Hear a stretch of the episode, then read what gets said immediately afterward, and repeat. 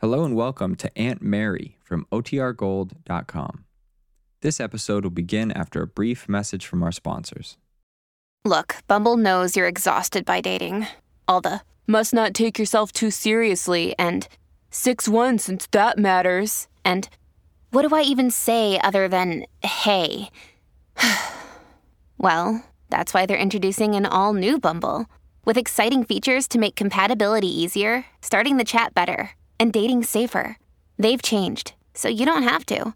Download the new Bumble now. Another day is here, and you're ready for it. What to wear? Check. Breakfast, lunch, and dinner? Check. Planning for what's next and how to save for it? That's where Bank of America can help. For your financial to-dos, Bank of America has experts ready to help get you closer to your goals. Get started at one of our local financial centers or 24-7 in our mobile banking app. Find a location near you at bankofamerica.com slash talk to us. What would you like the power to do? Mobile banking requires downloading the app and is only available for select devices. Message and data rates may apply. Bank of America and a member FDIC. And now for our story. This afternoon in Wakefield, Kit Mead walked quickly into the bank, which was owned by her uncle, David Bowman. She was dressed casually, but with her usual good taste. And yet, the bright jacket she wore made the pallor of her face all the more noticeable. As she went through the swinging doors with her easy, graceful stride, she caught sight of her uncle sitting at his desk next to the teller's windows. Kit stopped by the little swinging gate which separated him from the public and waited until he happened to glance up. Hello, Uncle David. Well, Kit, how long have you been standing there? I didn't notice. Well, I knew you'd look up eventually. I was just observing you in your role of business executive. You wear it very well, really. well, I'm glad you think so. Frankly, I'd feel a lot happier at the moment to be sitting on the edge of the river with a fishing pole in my hand. Come in, my dear. Well, I I do want to talk to you, but isn't there someplace else? I mean, well, this is like being in a goldfish bowl. Nobody pays any attention to me or what I do. The boss is just another character in this institution. Come on in, kid. All right. Uh, sit here where I can look at you. Thanks. You know, you're the only businessman I know who hasn't got his chair placed so the visitor has to face the light. The way I'm looking today, I certainly appreciate it. Hmm, funny you're noticing that. You see, when I was a youngster, I applied for a job once in Chicago. It was a good job, and I needed it, too. But I got such a headache from looking into the glaring light in the back of the boss's desk that I couldn't even answer the question straight. I decided then and there, if I ever became the boss, I'd never have the light at my back. But, Kit, you don't have to worry about facing a strong light. You're looking very well. Hardly. You should see me in the daylight. I don't believe it. Well, Uncle David, you ought to know I'm not the modest type. Uh, how's the baby, Kit? Oh, just fine, thanks. I believe the expression is fat and sassy. I'm glad he's doing so nicely.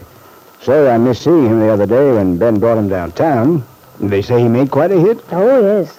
He's quite the little actor. Turns on the charm like a trooper.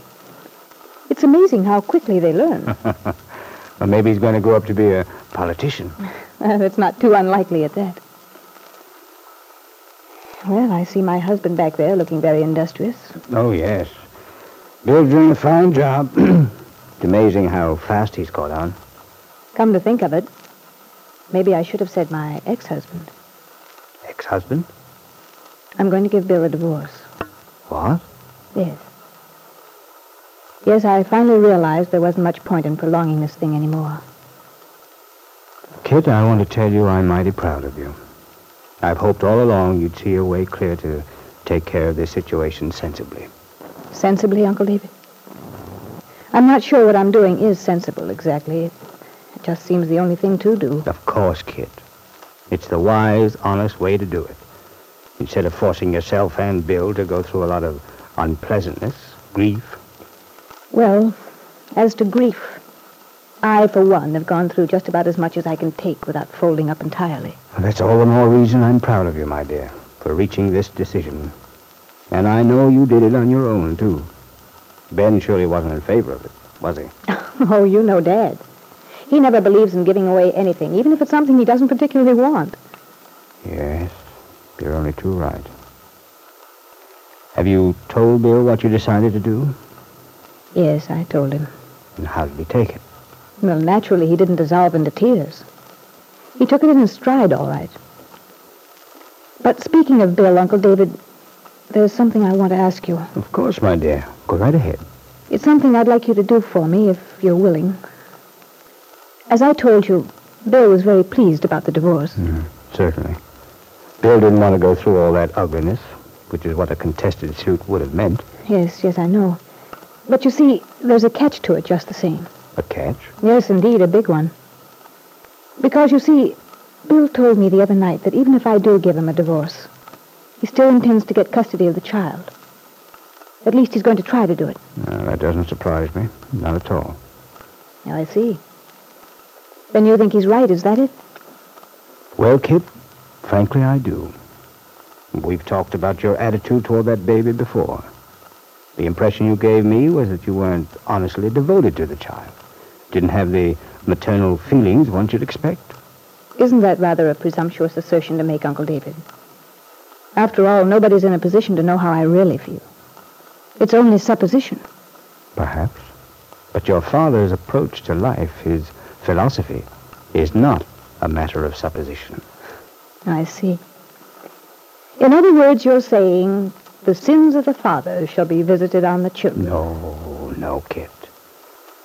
I've no desire to be harsh with you if you were entirely innocent, but I have to be honest.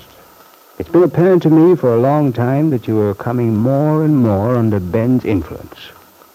I regretted it. And I told you so more than once, as you must remember. Yes, I remember.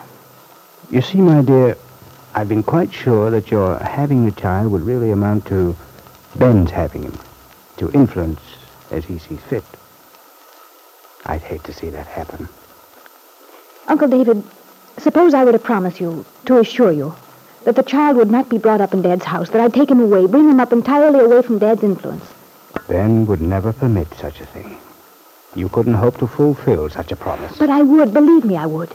If you just try to help me, please. But, Kit, how can I help you? You know I've no influence at all with your father. But you've a great deal of influence with Bill. Don't you see? Bill has so much respect for you. He'd do anything you say. If you asked him not to sue for custody of the baby, he'd listen. I'm sure he would. I'm not sure I understand you, Kit. Because much as I believe Bill sincerely wants his son, it appears to be most doubtful that he'd win custody of the child. Yes, I know that. Everybody says he's bound to lose, but... Well, it isn't just that, Uncle David. It's... Well, I... I simply can't face having the whole thing dragged into court. I couldn't bear it. If only you'd talk to Bill, make him see how... Hello there, David. Well, Mary Lane. Good afternoon, Kit. Hello, Aunt Mary. Ah, you're looking very lovely today, Aunt Mary. That, that blue just matches your eyes. Oh, David. Kit, your uncle is a regular old flatterer. So I gather. It's a side of him I haven't seen much of. well, nobody else has either, except Aunt Mary. She sort of brings it out in me somehow. Well, David, I, I won't interrupt you. well, you never do, Mary. Uh, anything special on your mind today? No, nothing at all. I had a few errands to do, so I thought I'd drop in and say hello. I'm glad you did. Uh, how's everything at the farm? Just fine, thanks. Oh, incidentally, how's that young woman, the the dancer? Mrs. Fenner? She's gone on to Chicago. She has. Mm-hmm. But she's quite recovered. Did you from- say Mrs. Fenner? Yes. Lisa Fenner. I believe you know her, don't you, Kit? Oh, just slightly. Uh, did she mention knowing me at all? Yes, she did. Well, I had no idea Lisa'd been staying with you. Oh, yes, we had quite a nice little visit. Oh, excuse me, there's Randy waiting for me outside. I'll run along and start him off on his next round of errands. I'll stop by later, David. Good. I'll expect you back. Oh, uh, how's the baby, kid? I saw him with your father the other day, and he's a very cunning little fellow. I hope he's getting along all right. The baby's fine, Aunt Mary. You should be very proud of him, kid. Well, goodbye. Goodbye, Mary. Well, let's see. Where were we, Kit? Oh, yes, about the custody suit. Never mind, Uncle David. Just forget I ever mentioned it. I'm afraid it wouldn't make much difference now. Kit said goodbye to David Bowman hastily and left the bank. Her thoughts were confused, fearful. What could it mean, she wondered? Lisa Fenner in Aunt Mary's house. Had Lisa told Aunt Mary the whole story? Was Aunt Mary only pretending to know nothing about the baby's true parenthood when she asked about him just now? And then would the blow suddenly strike when Kit was unprepared unable to defend herself? Kit Mead was terrified, completely terrified.